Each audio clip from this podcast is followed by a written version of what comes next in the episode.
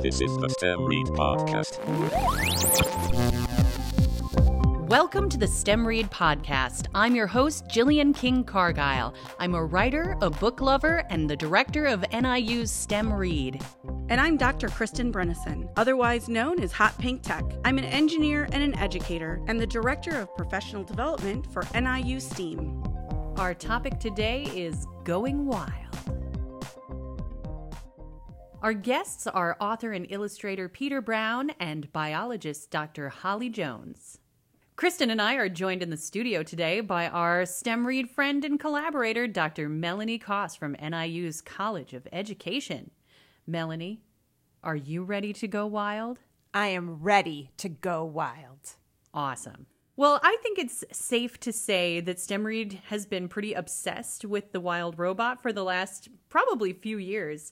Uh, the book is about a robot that washes ashore on an uninhabited island after a shipwreck. The robot was designed to help humans, but with no humans around and no way off the island, she has to learn and adapt and find a way to become useful in the ecosystem. This book is an official STEM Read selection, and we created a STEM Read experience around it last spring. Kids play the role of Roz, the robot, and do everything from camouflaging mini robots to learning animal language to designing shelters to survive the winter. They get wild through the whole day. And in true STEM Read fashion, we also included an art project. And since Peter Brown is also an illustrator. It worked great. We talked about visual rhetoric and how to communicate without words, but only pictures. We were really excited to have Peter join us at NIU for the STEM Read field trip and also to interact with College of Education students as well as students around the community. It was wonderful having an author and an illustrator to talk about integrating STEM with literature and with art. So I first came across this book because Kristen put it into my hands as a shoved gift. it in your hands and said, "Read this book."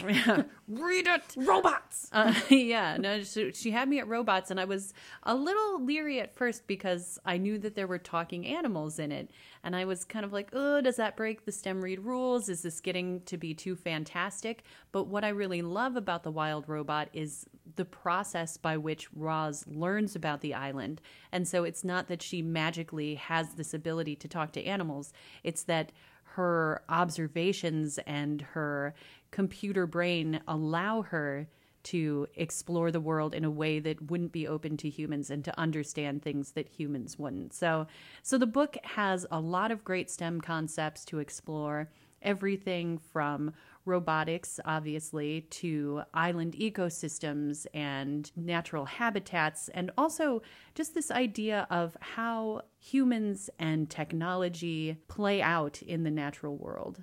The other guest that is joining us today is biologist Dr. Holly Jones, and she specializes in island ecology and also in seabirds. So she was the perfect find to talk about a book that had an island and a main character who was a bird. A seabird. So let's jump into our interview with Dr. Holly Jones, ecologist and seabird expert.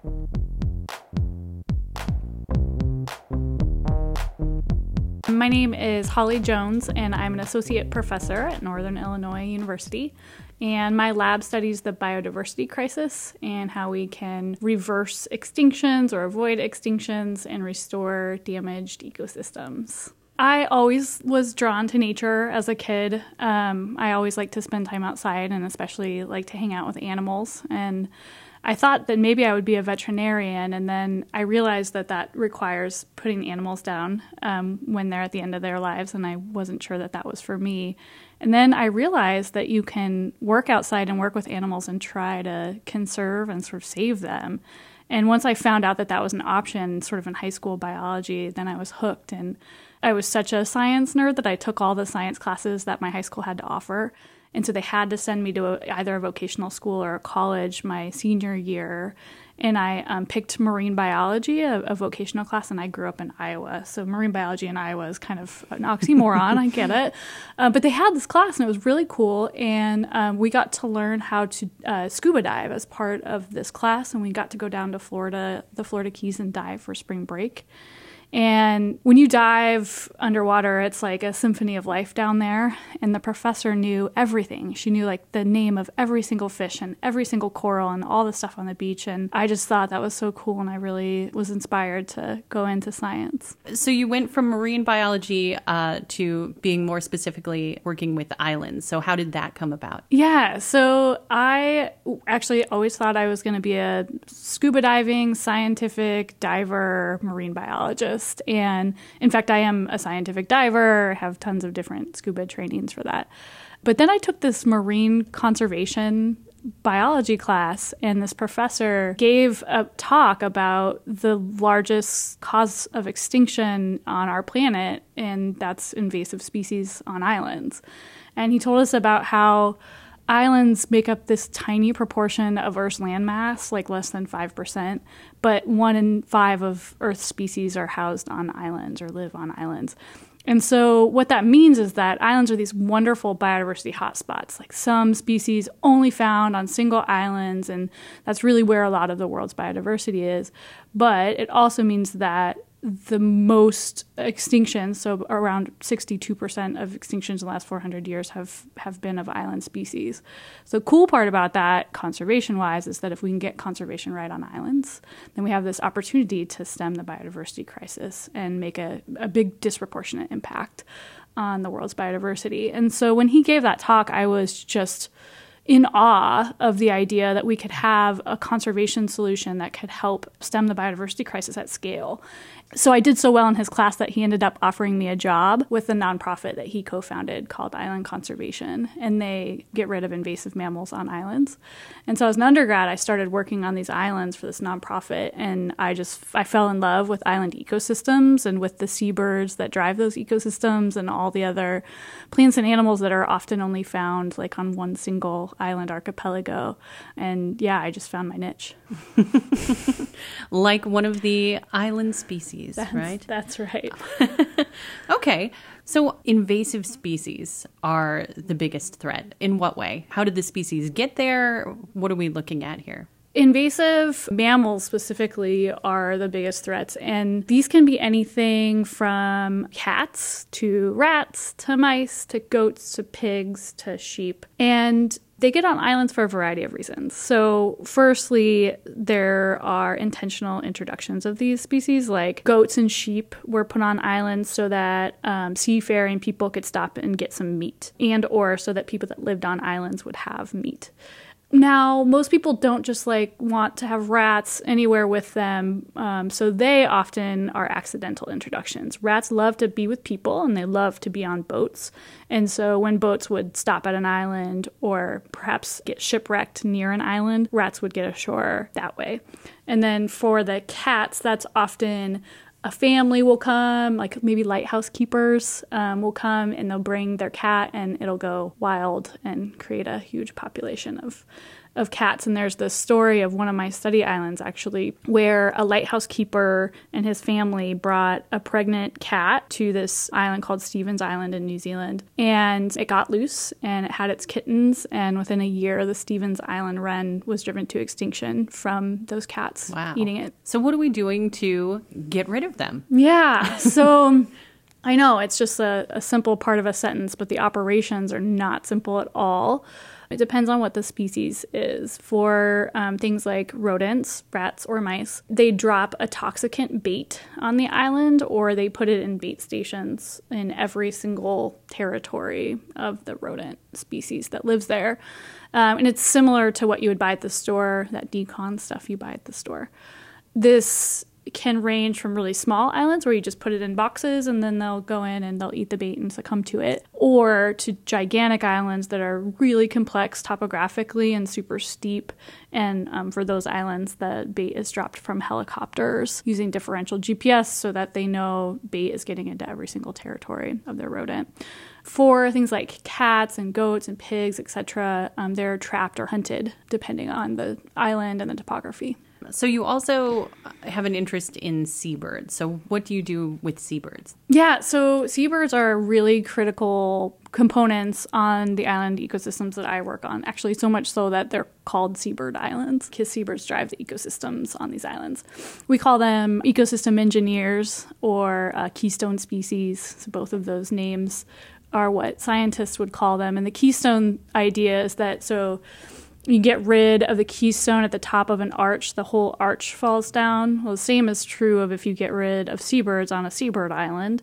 And that's because seabirds have these huge outsized impacts compared to um, how many there are. And even though there are often lots of them. So they're colonial, they nest in really high densities. But they only come ashore to nest. Like that's why they're called seabirds. They hang out in the ocean most of their lives, but they come ashore to nest and they're obligate land breeders. And when they do that, they bring all these rich marine derived nutrients because they're top predators in the ocean and they eat tons of fish and invertebrates and other things. In fact, they take out as much fish from the ocean as commercial fisheries do. So hmm. seabirds are really big top predators. And then they take those delicious marine derived nutrients back and in the form of guano deposit them all over islands. So basically, they're flying fertilizer. And those nutrient inputs are super critical for all the other species on the islands because usually islands are really nutrient limited otherwise. There's not a whole lot of nitrogen getting on them and phosphorus and a whole host of other things. And so when seabirds breed, it's like this huge impulse of nutrients. The plants go gangbusters, the insects go gangbusters, and everything can live and thrive. The thing is, is that invasive mammals do a lot of damage to breeding seabird colonies because they can eat eggs, they can eat chicks, they can even eat adults of gigantic seabirds um, because seabirds haven't evolved with this predation before, so they have no defense mechanisms. And then when those colonies crash, you really get rid of that sort of keystone species in the arch, um, and you get rid of that ecosystem engineer because in the form of burrowing seabirds will churn up the soil. They're they'll disperse seeds as they crash through the vegetation. Um, so they're really a, a, critical component that is often lost when invasive mammals get on islands. And so what my lab studies is how after we remove invasive mammals, can we get seabirds to come back and get those nutrients cycling, get that whole ecosystem sort of back in working order. So, what speaks to you about the wild robot as a biologist and an ecologist? Yeah, I think there are a few things. I mean, obviously, I'm a sucker for anything on islands, so it's great when Roz showed up on this island. But I think also there are a lot of parallels in my work life of, of her getting onto the island and the species not knowing what to do with her, and a lot of the animals trying to avoid her and being really scared of her. And that reminds me a lot of sort of invasive mammals. I wish more island biodiversity was scared of invasive mammals because it might be easier for them to handle it. But being wary of a newcomer is, you know, that certainly spoke to me. And then what was cool is Roz did what a lot of scientists do. She sort of tried to disguise herself and watch what was going on so that she could better interact with the animals there and not scare them so much. And so that part was really cool too because we, you know, as scientists, when we're studying seabirds, we don't want to impact their behavior. So we'll create these, they're called blinds, basically, this sort of um, structure where we sit and hide from the birds, but we can see out and be able to tell what the birds are doing and what their behavior is like, sort of trying to camouflage ourselves basically. And Roz was was getting to be a good master of camouflage, which was pretty cool. And then when she decided to adopt a Brightbill, I think that you know just anyone who cares about animals and nature really wants to see the story of this this animal that doesn't have a mother sort of survive and, and be adopted by a robot and then teaching him how to fly was really fun. So I think there are a lot of cool aspects to that book that that certainly piqued my interest and then, you know, obviously it's my you know, my daughter and her whole classroom's sort of favorite book. So that was also really exciting. Mm-hmm. Yeah. well, and we also talked about that idea again of ecosystem engineers and how the beavers are ecosystem engineers, and then how Roz also becomes an ecosystem engineer. Yeah, yeah. So that part was really cool in the winter when she sort of built the structure and um, gave all the animals a place, a warm place to come stay, and they really needed it because it was a really harsh winter and that really reminded me of uh, yeah of ecosystem engineers. I think beavers are a really good example of this and they were already on the island. You know ecosystem engineers are, play a really important role in that they build sort of habitat for other species other species really rely on them certain species are only found in places um, that beavers make dams on because they sh- they slow the um, flow of the water, and so therefore certain insect species can actually lay their eggs in there and can raise young in that in that particular spot where they wouldn't be able to if the water was flowing fast. And Roz did that for the for you know the animals on the island in the winter time, which was was pretty cool by building a structure. So even though she's not necessarily an animal herself, she is was creating a whole ecosystem to make sure they all made it through the winter. Right. And I, I think that brings up a good point about Roz is that she has to figure out her place in the island, right? A lot of the book is about her trying to decide how to fit in. And at first, she's kind of tromping around like, where are you going animals? Why are you afraid of me? You know? Yeah. And then she has to she has to learn to become a part of it. And so how do you think that relates to what we can do as humans on islands and in other ecosystems? How can we learn from Roz's journey? Yeah, that's a really good question. So, you know, another part of her journey too is learning to speak the language, trying to figure out what they were, how they were communicating and what they were communicating. Um, and I thought that was really interesting too. But there are a lot of parallels between us and Roz. Certainly, I would say that that there are a lot of people who walk through the earth more like Roz when she first gets on an island, sort of trampling through, oh, look at that, look at this. But if you act a little bit more like Roz once she learned to interact with animals and to be quiet and and to camouflage yourself, that's where the real magic happens in nature. You're not going to see a lot if you're traipsing through the woods, being really loud, throwing your trash everywhere. Um, instead, if you sit on a log in solitude and be quiet, it turns out that you'll see way more. You'll hear all the bird songs, you'll hear the mammals scurrying through the forest. You'll be much more likely to be in tune with nature and to connect with it. And so I think that we as people could do a, a, much better job of connecting with nature instead of fearing it. There's a lot of, ew, it's a bug or ew, it's a frog. Yeah, okay, you don't have to touch a bug or a frog if you don't want to, but you, you should realize that they're critical parts of an entire food web and an entire ecosystem that we all depend on for our livelihoods, for food, for water, for air. All the things that we need are intricately linked to biodiversity. So if we're quiet and observe a little bit and connect ourselves a little bit, probably the world would be a better place. What advice do you have for people who aren't like 18th century sailors who are bringing rats to islands? Um, so if we're not damaging the islands in in that way, hopefully as much anymore, you know, we're not bringing our pregnant cats to islands when we go on vacation. What are we doing, and how could we help? Yeah, so that's a really good question. In a broader way, sort of how can we help biodiversity on the whole? Again, I would say a better connection with nature, getting kids out into nature, flipping some logs, seeing what's underneath them, and then connecting that directly to what we love. So, like, my daughter's favorite fruit is strawberries, and strawberries are pollinated by pollinators. We, they don't pollinate those strawberry flowers, you don't get strawberries. And I talked to her about that, right? So, even though she doesn't love the idea of getting stung by a bee, she loves bees because she loves strawberries. And then lastly, I'll say if you have a cat, you should keep it indoors. Um, cats are super we call them super predators. So even when they're not hungry they they prey on stuff. They just can't help themselves. That's part of who they are. Even cats that aren't on islands have huge impacts to biodiversity. Even if your cat's fat and you don't think it hunts yes it does. And you should leave it inside there was some study that was like cats are killing everything. yes, they do. I, they do, and they're furry little murderers, mm-hmm. um, and they should stay inside. That's just they're wired to do that. Lizards, insects, birds, and the thing is, is that that they get themselves into danger when they're outside too. Like that's your pet. You love your pet. You would never let your dog just jump over fences and roam into the road and hunt in the wild, but people don't seem to mind letting their cats do that. And there's really cool research where researchers put a GoPro camera on the collar of cats um, that are pets but let outside. And I think it's like something on average of five times a day, there's some sort of threat to their life. Like they almost got hit by a car, or they jumped off a gigantic branch, or another animal tried to kill them. They're in danger, and they also endanger so much biodiversity. There was a study of like I think they kill over 500 million birds a year or something like that. Oh my that. gosh. It is. The cat murder the, studies. The cat murder studies. And I look, I love cats. It's just that I love them inside.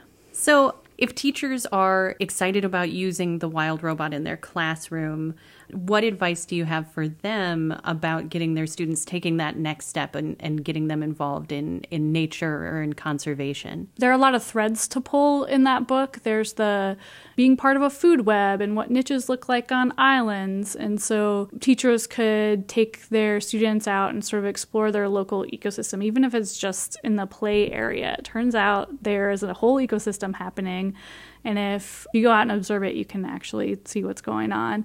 The camouflage one is something kids just love to play around with. You could create an activity where, you know, there's some sort of camouflaging and you could look up which animals are the coolest camouflagers and your students are going to relate to camouflage because it's super cool and because cool animals do it. So there are amazing videos of octopus and cuttlefish and their amazing camouflaging capabilities. Um, you could go out and observe things in nature that are that are camouflage. Like think you think of birds, right? They're conspicuous, but it turns out a lot of them are brown and they're brown for a reason because you know they don't want to be seen by predators on trees you know, there's tons of great opportunities to research the weird biodiversity that occurs on islands. So, on islands, we often have species that either go through dwarfism or gigantism, where they're just way bigger than they would be on the continent, um, or they're way smaller than they would be on the continent. And kids just love big slash small stuff. So, just looking through cool island species would be another way to go. Mm-hmm. Like the ground parrot. Yeah, like That's like like yeah, like the ground parrot. So, um, the biggest parrot in the world is found in New Zealand on my study islands and they are just this like this big turkey butter ball. They can't fly because they're gigantic and they totally get waylaid by invasive mammals for this reason, right? But they're also amazing and they make this booming call when they're mating. They're critically endangered because of invasive mammals but they have this booming call, which is super cool, and they just have their own parrot personalities, which is awesome. um, there's one called Sirocco, and he's sort of the he's like the spokesbird for this parrot species, and so he's completely adapted to people. So he just like comes up to you and is like, "Hi," and so anyway, they take him around to different islands. He's pretty cool. you said that you didn't want to be a veterinarian early on because you didn't want to have to put down animals, but now I I see you fighting these invasive species. And yeah. how, how did the mentality change for you? Yeah, so that's a good question. I d- I'm not the one killing the animals on the islands. I'm the one who measures what happens afterwards. And let's be honest, killing things sucks no matter what it is. But if my option is I can prevent the extinction of multiple species by getting rid of this one species that's doing fine everywhere else in the world, or I can choose not to act, which in and of itself is an action to choose not to act and watch the extinction of more species than we're already watching go extinct. It's a pretty easy choice for me. There's certainly a lot of conversation in the scientific literature about this, about whether we should be killing for conservation, which is a lot of what conservation is. It's controlling invasive species, it's trying to make sure that native species can thrive and go about their sort of evolutionary business unencumbered by what we did. And I think the other thing that I'll say is that we put those animals on those islands and we are the only species on this earth that has enough sentience to also be able to undo the damage that we've done. And I feel like we have a moral obligation to do so. You just heard our interview with Dr. Holly Jones, biologist and ecologist from Northern Illinois University. Up next is our interview with Peter Brown.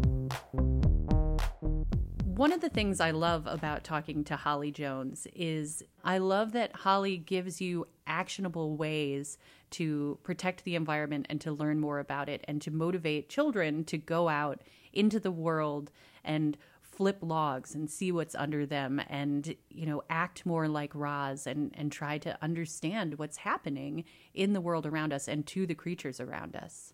And like Roz, learning that you don't just thunder through the woods and cause a ruckus because the animals will run away.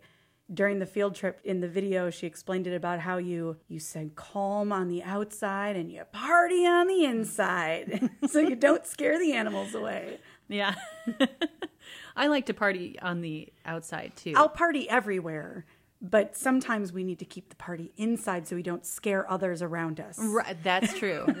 that that can happen in the wild. It could happen in meetings. It could happen when we're on the street being very excited and, and they say, "Ladies, please." Sometimes we startle people. Right. And it is really fun to watch a room of 300 children trying to be silent on the outside while partying on the inside. It's a learned skill. Yeah. Definitely. they still need some practice. Yeah. Just a little. Who doesn't?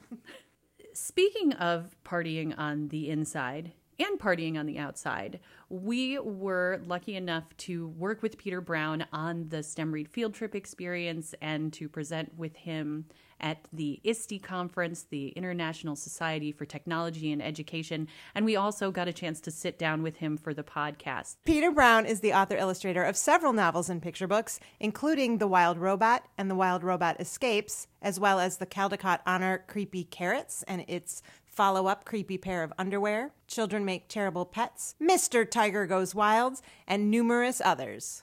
I sense a wildness theme. He is a wild man. But sometimes he chooses to party On the inside. Here's our interview with Peter Brown.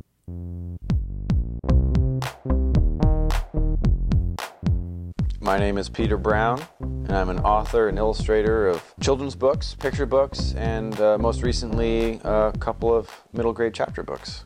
When you were a child, did you say, I'm going to be an illustrator? Well, I always loved drawing. Drawing was my thing, and I was pretty good as a little kid, and so I was like the artsy kid in class, which felt good. So that's how I kind of identified myself. And as I got a little older, I never lo- stopped loving drawing, but I started thinking maybe I'd want to work in animation. I loved old classic Disney movies, and I got books out about the making of Disney movies, and that was really inspiring to me. So for a while, I thought that's what I was going to do, and I went to art school out in California near all the whole Hollywood and animation world, thinking that's where I would go. But then when I was in art college, I took a class in children's books, and everything kind of clicked, you know, and I felt like with a children's book, it's almost like a little short animated film where I'm the director and I'm the costume designer and the lighting designer and I write the dialogue. And it was like a little movie where I could do all the things I wanted to do. I had so much creative freedom. And so once I took this children's book class, I, I never really looked back at animation. I still love animation. And I actually ended up working in animation for a little while. But it was always a temporary stop in animation, knowing that what I really wanted to do was make children's books. Well, what type of student were you? Were you the doodler or I was a pretty good student overall. My parents are both very educated and very intelligent people, and my dad's an engineer, very practical. So I, I always had this idea that I needed to like get good grades and work hard in school. I was pretty good at math and physics, but really where I always wanted to be was in the art room. That's how I would spend my free time would be doodling in a sketchbook at home. So, where did the story of the wild robot come from? So the whole thing started when I was working on a picture book called The Curious Garden years ago. That was published in 2009. And in that book, in that picture book, we see a lot of scenes of natural things and unnatural things living together. There's scenes of like an old abandoned pickup truck overgrown with weeds and wildflowers. And so I was just trying to imagine all the different funny ways that these things could coexist with each other. You know, I was really searching for interesting examples and of really natural things with really unnatural things. And at one point, my brain, for whatever reason, went to a, a robot in a tree. I, I did a little doodle of a robot in a tree, and which was really not helpful for the Curious Garden, but was kind of an interesting little drawing and like an interesting little idea about a robot out in nature, you know. And so years went by. I made the Curious Garden. I made other picture books, and in my free time between projects or whatever, I would just keep coming back to this idea of a robot out in nature. And eventually, I started reading about real robotics and artificial intelligence, and I would read about nature. And there's just something about a robotic character living kind of harmoniously in the wilderness that seemed interesting to me. And I felt like there was a lot of cool subjects I could explore. And so eventually, after years of coming back to that idea again and again of a robot nature story, I finally got serious about it and just sort of dove in to this chapter book. But it all started with a, a little doodle I made while working on The Curious Garden. it seems like you have kind of a mathematical brain in a way when you look at the way that you map out your stories. Uh, you posted about your your story maps for the Wild Robot. Is that the way that you plan out all of your books? Yeah, actually, yeah. When I first started working on The Wild Robot, it was my first novel, and I was really nervous that I would write a terrible novel. So I tried to find tech things that I did with my picture books that I could use writing this novel, techniques and whatnot, just keep it sort of familiar, even though I was doing something that felt very different. And story mapping was the perfect way to start. So for me, a story map means I write out all my little ideas for a story on a piece of paper, and I kind of circle these little chunks of ideas and draw arrows from one little idea to the next as I begin imagining the sequence of events of a story. And it was really useful. So I did a lot of story maps for the Wild Robot for the whole big story, or I might story map just like one particular chapter or a little scene or whatever. But every time I made one of those story maps, for the wild robot, it gave me a slightly clearer picture of the actual plot of the story I wanted to tell. So I just kind of kept doing that until I knew exactly what I wanted to happen from like the first moment of the book all the way through to the end of the story. I had like an, a detailed outline that I could have only made thanks to those story maps. How close was your original map and your original list of, you know, 90 statements, 90 chapters? Mm. How close did that come to the final product? So the first book, Wild Robot, was 80 chapters and 80 kind of plot points on my outline, and The Wild Robot Escapes, the sequel, was 90. You know, the big plot points stayed pretty close to my original vision. You know, once I made what I thought was a thorough outline, that stayed pretty true throughout.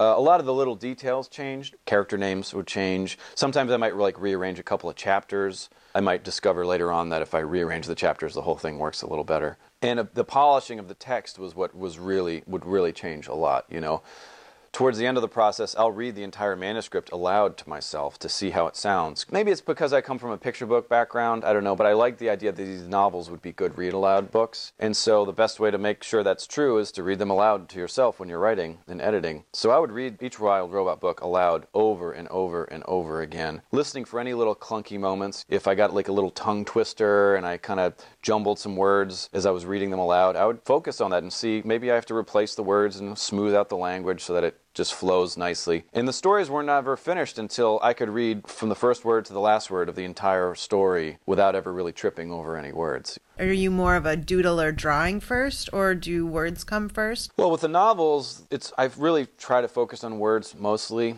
because I know that the story is going to shift a lot. So if I start trying to sketch out different scenes, inevitably those scenes will end up getting cut from the finished book because that's just how it always seems to work out for me. I mean, I would doodle if I felt inspired because why not? But I didn't really take the sketching process seriously until I felt like the outline of the story was solid. In the first book, Roz didn't integrate right away. And I, I, I, think that's where I fell in love with the book was when you describe what she did to learn how to talk to the animals and that idea of her disguising herself and, and watching. Why did you choose to have her kind of research the animals and really learn from them instead of just she's there and now she can talk to animals. I wanted the story to seem believable, as crazy as that sounds. And I started thinking to myself, well, this robot wasn't designed for this life. This was an accident. Chapter one, there's an accident. A cargo ship sinks. This robot washes onto the shore of this island. Most likely, Roz was designed to live in civilization with people and other robots. And so I kept thinking, what is she programmed to do? What is she designed to do? And then how can that kind of programming possibly adapt to this weird life that she finds herself in. Maybe she's even got a sense of kind of curiosity so she can solve problems and become a better robot over time. And so I just thought, well, if this is the only life she knows, if this is where she wakes up, her life begins on this island, she might not even realize that she's supposed to be someplace else. Or even if she knows she's supposed to be someplace else, she might realize that she's never going to get there because she's stuck on this island. So at a certain point, she has to learn how to just stay alive. That's a pretty basic drive for her, is just to stay functional. Every step of the way, I was just trying to find really logical, believable ways that this story could progress. And, you know, animals have a lot of lessons to teach. She has these little accidents and she learns from each one. So she doesn't really repeat the same mistake twice. And she learns from every mistake. And I was just searching my brain and my imagination and, and all the books that I was reading and researching for little lessons she could learn from the natural world that she could actually apply to her own survival. You know, like she sees a stick bug that's basically camouflaged. And that's what puts the idea in her mind that she could possibly camouflage herself, which might be really helpful. If big bears want to like attack her, it might be nice if they don't know that she's there in the first place. She just learns one lesson after another from not just animals, she learns from the weather and she learns from the terrain. And I just love the idea that this robot could potentially become more wild and almost natural than a human could because of her particular set of skills She's got this perfect memory. She never forgets anything. She doesn't have to eat or sleep or breathe or even close her eyes, so she can just observe the wildlife and remember everything and over time begin to sort of see the patterns in their behavior and their noises and eventually learn how to communicate with them and you know, I just tried to find a really believable way to sort of gradually walk the reader through this transformation of our main character. And eventually I found solutions to all those problems. And if you were to just open the book halfway through, it might seem ridiculous. But if you read it from the very beginning, you see the step by step progression. That was really important to me, was to make it a very believable progression for one, one little lesson after another. So, from the moment I started dreaming up Roz the robot for the first book, The Wild Robot, reality had to come crashing back at some point, you know? Like, where did Roz come from? Who built her? What was she designed for? Does somebody own Roz? Like, I have a lot of questions. What does the rest of the world look like? I knew I was going to write this sequel where in the first book she has to learn how to survive in the wilderness. In the second book, she has to learn how to survive in civilization.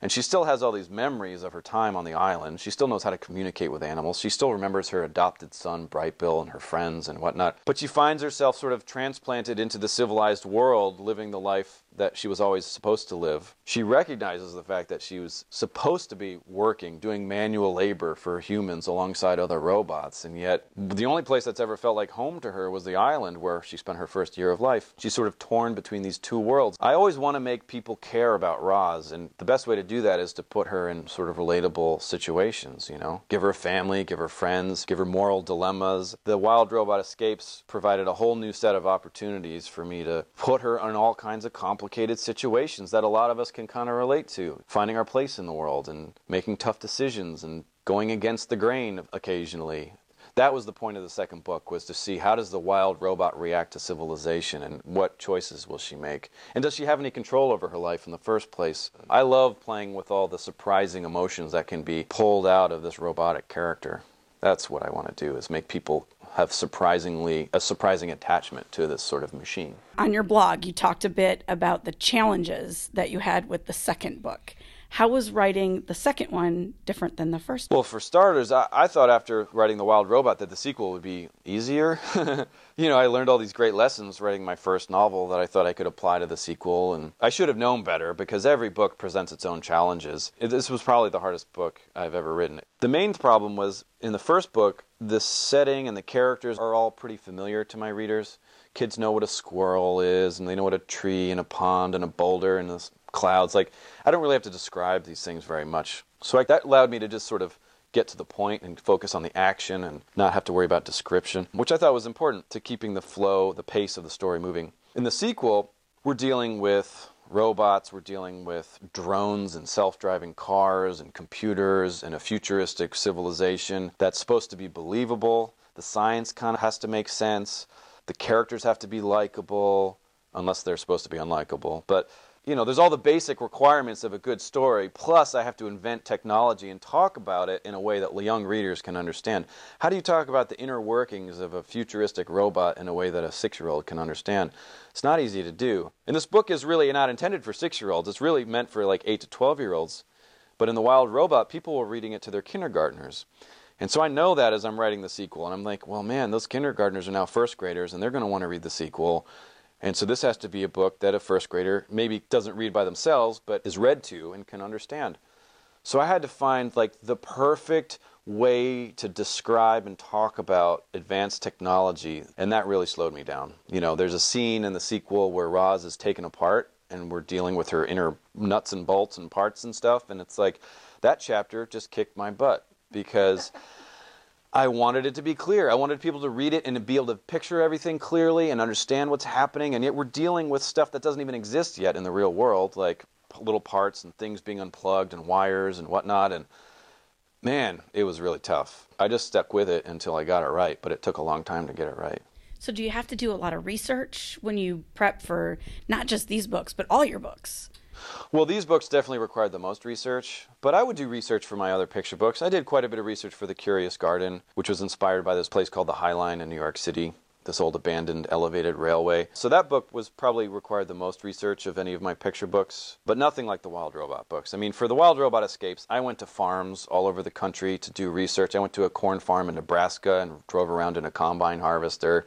I went to a dairy farm upstate New York. I went to a small family farm in Maine and a research farm in Pennsylvania. That's like on the cutting edge of developing new technology and techniques. Because most farmers live pretty tough lives and they don't have a whole lot of free time to like experiment. There's this research farm that kind of tries to do, do that for them and, and innovate new ways of farming that then everyday farmers can incorporate into their own way of doing things. So I learned a lot about that. I went to a robotics laboratory out in California and met with these guys who developed like the Mars rover and all the other sorts of robotics and robotic machines.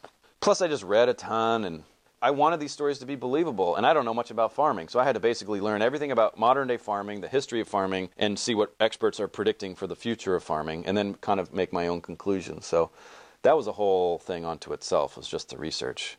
But once I became familiar with it, I felt like I could write knowledgeably about these things and make a story that made sense and infuse little believable details into the story. So it was a big part of the process for me, and a, and a fun part. It's fun driving around in a combine harvester, you know, especially when you can just do it for a couple of hours and not your entire life, you know. I think that something that comes up in your books a lot is the idea of wildness, of things that are man made versus things that are found in nature. Why do you choose to write books about wildness or being wild, and what do you want your readers to take away? Hmm. I'm, I'm, first of all, I'm fascinated by the subject of wildness because, you know, technically human beings are animals, and yet we feel so far removed from the animal world. I actually think that children feel less removed from the animal world than adults. Imagine this you're a little kid crawling around on the floor, and you haven't even learned to talk yet, and like your dog walks up to you, and you look at this dog, and you, you probably think, that you're a dog. You know, you probably in that moment think like, oh, this is another creature, and now I'm I'm having a you know like let's I'm gonna like lick the dog's nose just like he's licking my nose. I feel like kids feel a much much less separation between them and the animal world, and in a way that must be a lot of fun. I just think it's a great subject for exploring. I spent a lot of time thinking about like the history of humankind, and I just read a book not too long ago called *Sapiens*, which really goes through basically all of human history and talking about cavemen and Neanderthals and Cro-Magnons and and how they slowly basically drove each other into extinction and then Homo sapiens survived and I don't know, it's really kind of interesting to think about where he came from. And I think wildness, I might not, people won't read Mr. Tiger Goes Wild and get that I'm interested in the history of human beings. But it's my interest in humanity, really, that I think drives my interest in the subject of wildness. And it's all kind of interconnected if you think about it. Another thing is, I just like nature and I love being out in the wilderness. I feel like I'm most inspired when I'm in a natural setting. I think all that stuff just kind of swirls together into the ideas that I find interesting. How's your creative process different when you are the author and illustrator together rather than when you get a manuscript and are just illustrating someone else's words?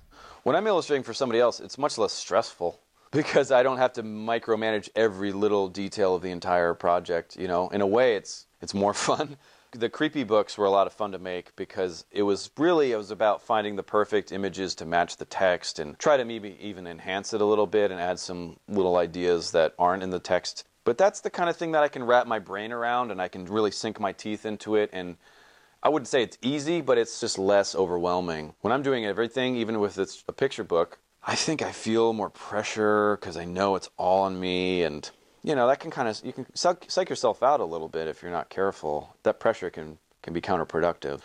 I ended up having to be like my own sort of psychoanalyst when I'm doing the picture books and or my novels because I have to know how when I look at the outline my whole process, I'll say, okay, in two months from now, I'm going to begin finished artwork and these illustrations that I'm going to do are going to be really tough. So I have to make sure that between the tough illustrations, I put easy illustrations so that I never find myself doing three tough illustrations in a row because I'll get depressed because they're going to be difficult and I'll feel terrible about myself. So I have to follow up a tough one with one that I'm going to feel really good about. I love writing and illustrating. Really, if I had to choose, I would I would choose to do both, be author and illustrator, have that role for all of my books in fact, I'm probably going to start focusing mostly on just doing my own stuff from now on. But it is, you know, there's a price that comes along with it, which is I lose a lot of sleep.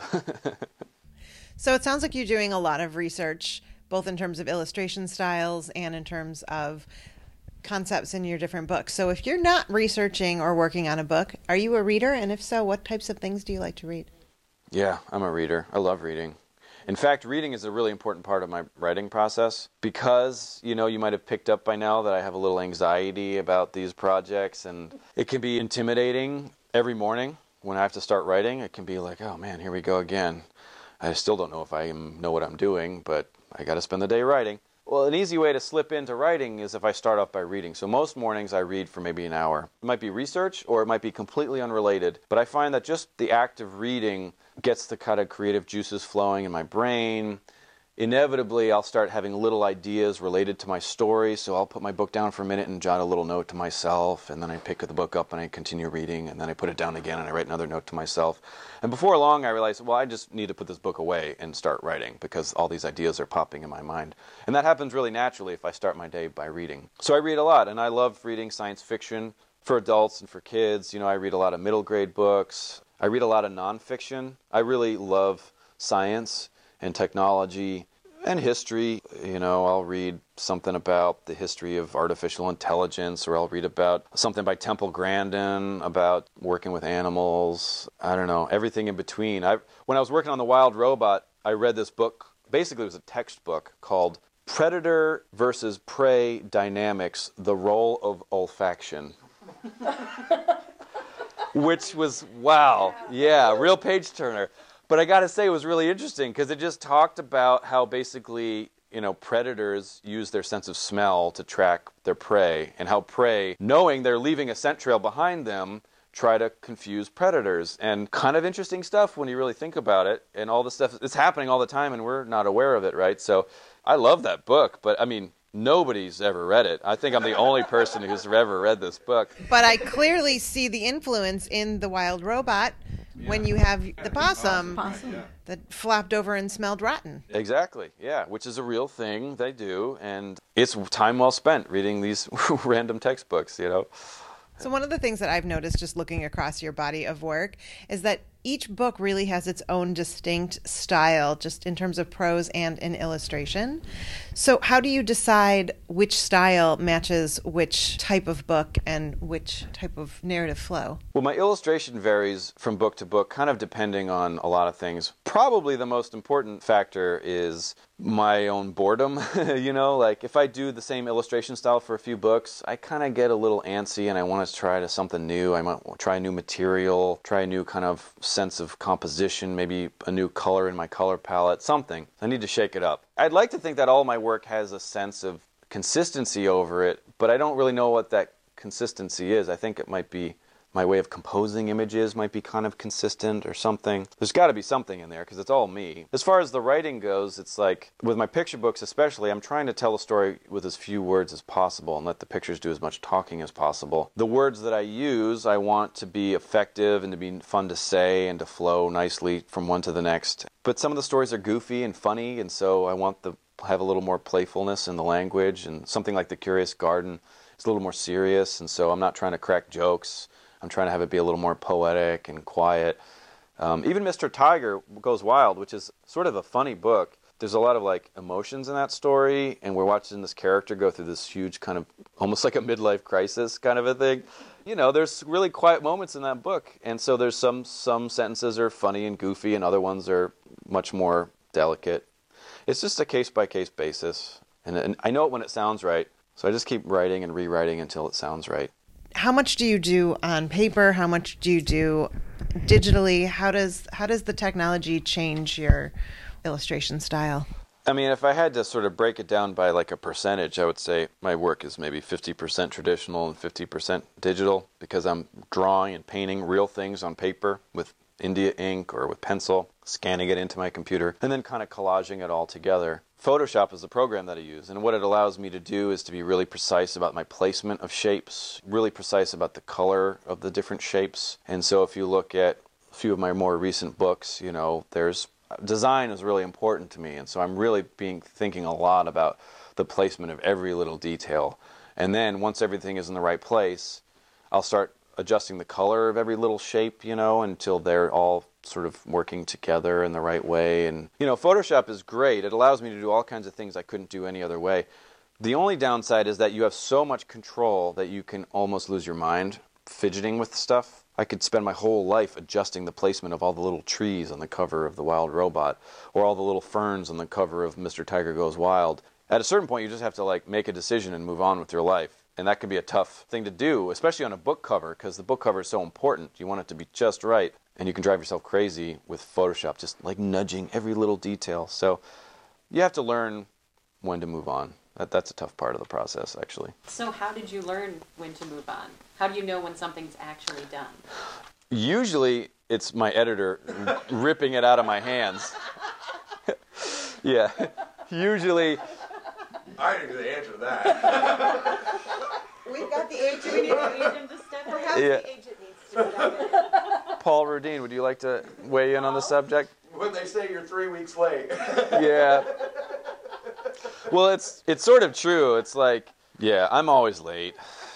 It's not good. I don't want that reputation, but you know, I just ugh, it's got to be right and it's hard. It's hard. I don't know. I don't know when I'm finished. Usually it really does come down to somebody being like, we really need to get this thing to the printing press because we have to get these books into stores in like a few months. So, What advice then might you have for teachers and educators that are teaching students how to write and how to know when they need to keep working and revising and when they need to let go?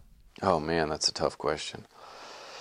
Listen, it's good to be a tough critic for yourself, of yourself, you know. It's good to to really push yourself and I feel like that's the only way to be, honestly, but but I know people who spend years and years and years on a single book because this has taken over their life and they want it to be perfect and then they never actually finish the book and then it, at a certain point, I don't know. Yeah. That's not the kind of author I want to be. I've got so many more stories I want to tell that I eventually have to just call it a day. So, for young writers and readers, I feel like it's probably really helpful to read a lot and to be aware of your own tastes. You know, be very conscientious of the books and the styles of writing that you like and the authors that you like. And, and remember that when you're writing your own stuff and trying to just, I don't know, it's hard to be satisfied with your own work, but I usually just kind of know that it's good enough. you know, good enough. Doesn't sound like much, but I can live with good enough. Well, they say that in engineering too. You know, you can engineer something and there's always a better way to improve it, but at some point, it just has to be good enough. Yeah, like I don't want my bridge engineer yeah, saying it's good enough. Yeah. Well, it meets the requirements. I also think it's really important that children know that not everything maybe needs to hit the finish point. And sometimes you can work on something to learn a piece of craft and then you can just put it aside and maybe mm-hmm. come back to it when you're ready or maybe just take what you've learned from it and then move on. Do you Yeah. have books that you've put in the drawer? Yeah, I certainly have. I mean, there's a lot of projects over the years that I've sort of uh, tinkered with for a while and tried to flesh out and ultimately realized that it's just not coming together the way I had hoped. Or maybe I get more excited about some other project all of a sudden. One of the things I do, I'm lucky I have a really great relationship with my editor. And so typically, when it's time to figure out what my next book is going to be, I'll have a few ideas that I'm excited about, and I'll bring them to her and share them with her. And they're pretty simple. You know, it's not a whole book, it's maybe just a sentence description of each story that I'm thinking about. And I just get her opinion because I realize that I want to make books that get out into the world, and the chances of this book succeeding are much greater if my editor is excited about it as well. I don't want to make a book that nobody reads or that nobody else likes. I'd rather not make that book. I want my publisher to be really excited about these books as well. Because then they'll promote them, they'll maybe send me on a book tour or whatever, and they'll actually get into readers' hands, and then I can actually see people's reactions to the books. But I sometimes I've sort of admire authors who are just determined to stick to their guns, and they, this is my story, and I'm not going to change it for anybody, and you're, you know, blah blah blah. I mean, it's sort of admirable attitude. I just think that a lot of times you're really running the risk that you're going to make a book that you love and nobody else cares about, which is not why I'm in this business. I want to connect with my readers, and so I have to kind of keep them in mind as I'm making these decisions. So, as you've gone out on tour and you've seen your readers' reactions, do you have a favorite reaction that stands out? You know, I never get tired of kids bringing their drawings to me uh, based on my characters. Kids really love Roz the Robot, and so I've gotten some pretty cool Roz art, and that is really satisfying. You know, and sometimes they'll do almost like fan fiction where they'll come up with like a little comic strip based on Roz, like some little adventure that I never wrote about that they just envisioned themselves. And it's so awesome to see little kids putting their own imaginations to work, using my character as like a starting point. And, you know, I never experienced that when I was a kid growing up. I never met an author until I was an adult, and certainly never had an author visit my school ever. And so I don't know how I would have reacted to an author. I probably would have been like some of those kids that come up to me with drawings. Whatever the case, it's it feels pretty good to think that they connected so much with this story and this character that they're now taking it to a whole other place that I never even dreamed of. You just heard our interview with author and illustrator Peter Brown, and you also heard a cut in by his agent, Paul Rodeen. So thanks to Paul for being in the room with us and jumping in as needed. So we had a lot of fun talking and working with Peter Brown, and you know, I think it's clear from all of the wild robot activities we've been doing and all the resources that we've created that we think it's a great book to use in the classroom. It was really a fun book to dig into and think about. I think that it relates very well to different principles of STEM, especially how can we observe things, how can we sit and think about nature and how can we take that to improve our learning. I love that idea of thinking of Roz as an ecosystems engineer. The world is having impact on her, but she then in return is having an impact on the world. And we can bring that into the classroom to think about what do we learn from the world around us and then how can we make it a better place based on what we learn and what we know. What the other thing I think that it teaches us is that we are more than what we are originally assumed to be. So we know that Roz was created to be a robot who worked in a specific field and doing specific things. But due to her challenges and her situations, she was able to adapt and become more than what she was originally created to be. And so the possibilities are endless. So I, I think it's also interesting to hear him talk, as Melanie has mentioned before, about the creative process and hearing from somebody who's very successful that when you're creating, when you're developing things, it's never really done. But sometimes you have to make decisions that it is done enough to move on. You know, we use this in the design cycle, and that's why I think our engineering design cycle works across the writing cycle and the art cycle, because it's all about asking those questions What was my goal? Did I meet my goal? Is it good enough to present, or what can I do to make it better? But then sometimes having those those pals around you to look at you and go, "Yeah, it's done. You got to move on. You gotta you got to be okay with this and gotta move wrap it it up." forward.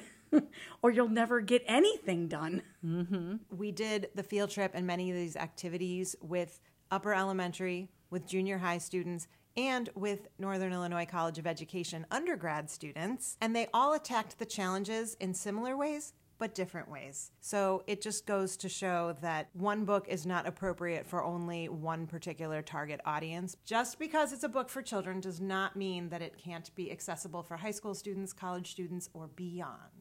It is that idea of having a low a low floor and a high ceiling. You can take it in so many different directions and you could get into some really deep STEM concepts. As Holly Jones said too, it can inspire people to flip over logs and see what's in their backyard, but it can also help us think globally about you know the wider impacts of humans on nature and it can even help us stem the tide of a global extinction of different species. So so wow, talk about low floor high ceiling there. That that's a lot for an upper elementary book. That's heavy. That's, heavy. heavy. Holly Jones may tell us to turn over logs, but I think we should challenge everyone to go turn over books in their local library or their local independent bookstore to find the other gems that they can use to globalize their world. Well, if you're interested in going wild with the wild robot, STEM Read is now offering from the Vault field trips where we take our past experiences and can roll them out for your school group. So look for that on stemread.com. and in the show notes. And the other event that we've got coming up really soon is NIU STEM Fest. This is the 10th year of STEM Fest. I'm partying on the outside for that. Party one. on the outside. Party on the outside. Yes, STEM Fest is a great party to celebrate all things science, technology, engineering, the arts, and math. This is going to be one of the biggest and best years we've ever had. So if you are in the DeKalb area, come to the NIU Convocation Center and join us October 19th from 10 a.m. to 5 p.m. The event is free and open to the public, and STEM Read will be celebrating all things STEMmy and booky with our friend of the program, author Kate Hannigan, and her new book, Cape. And if you can't make it to NIU, you can find great resources from us around the wild robot and lots of other great books on STEMRead.com.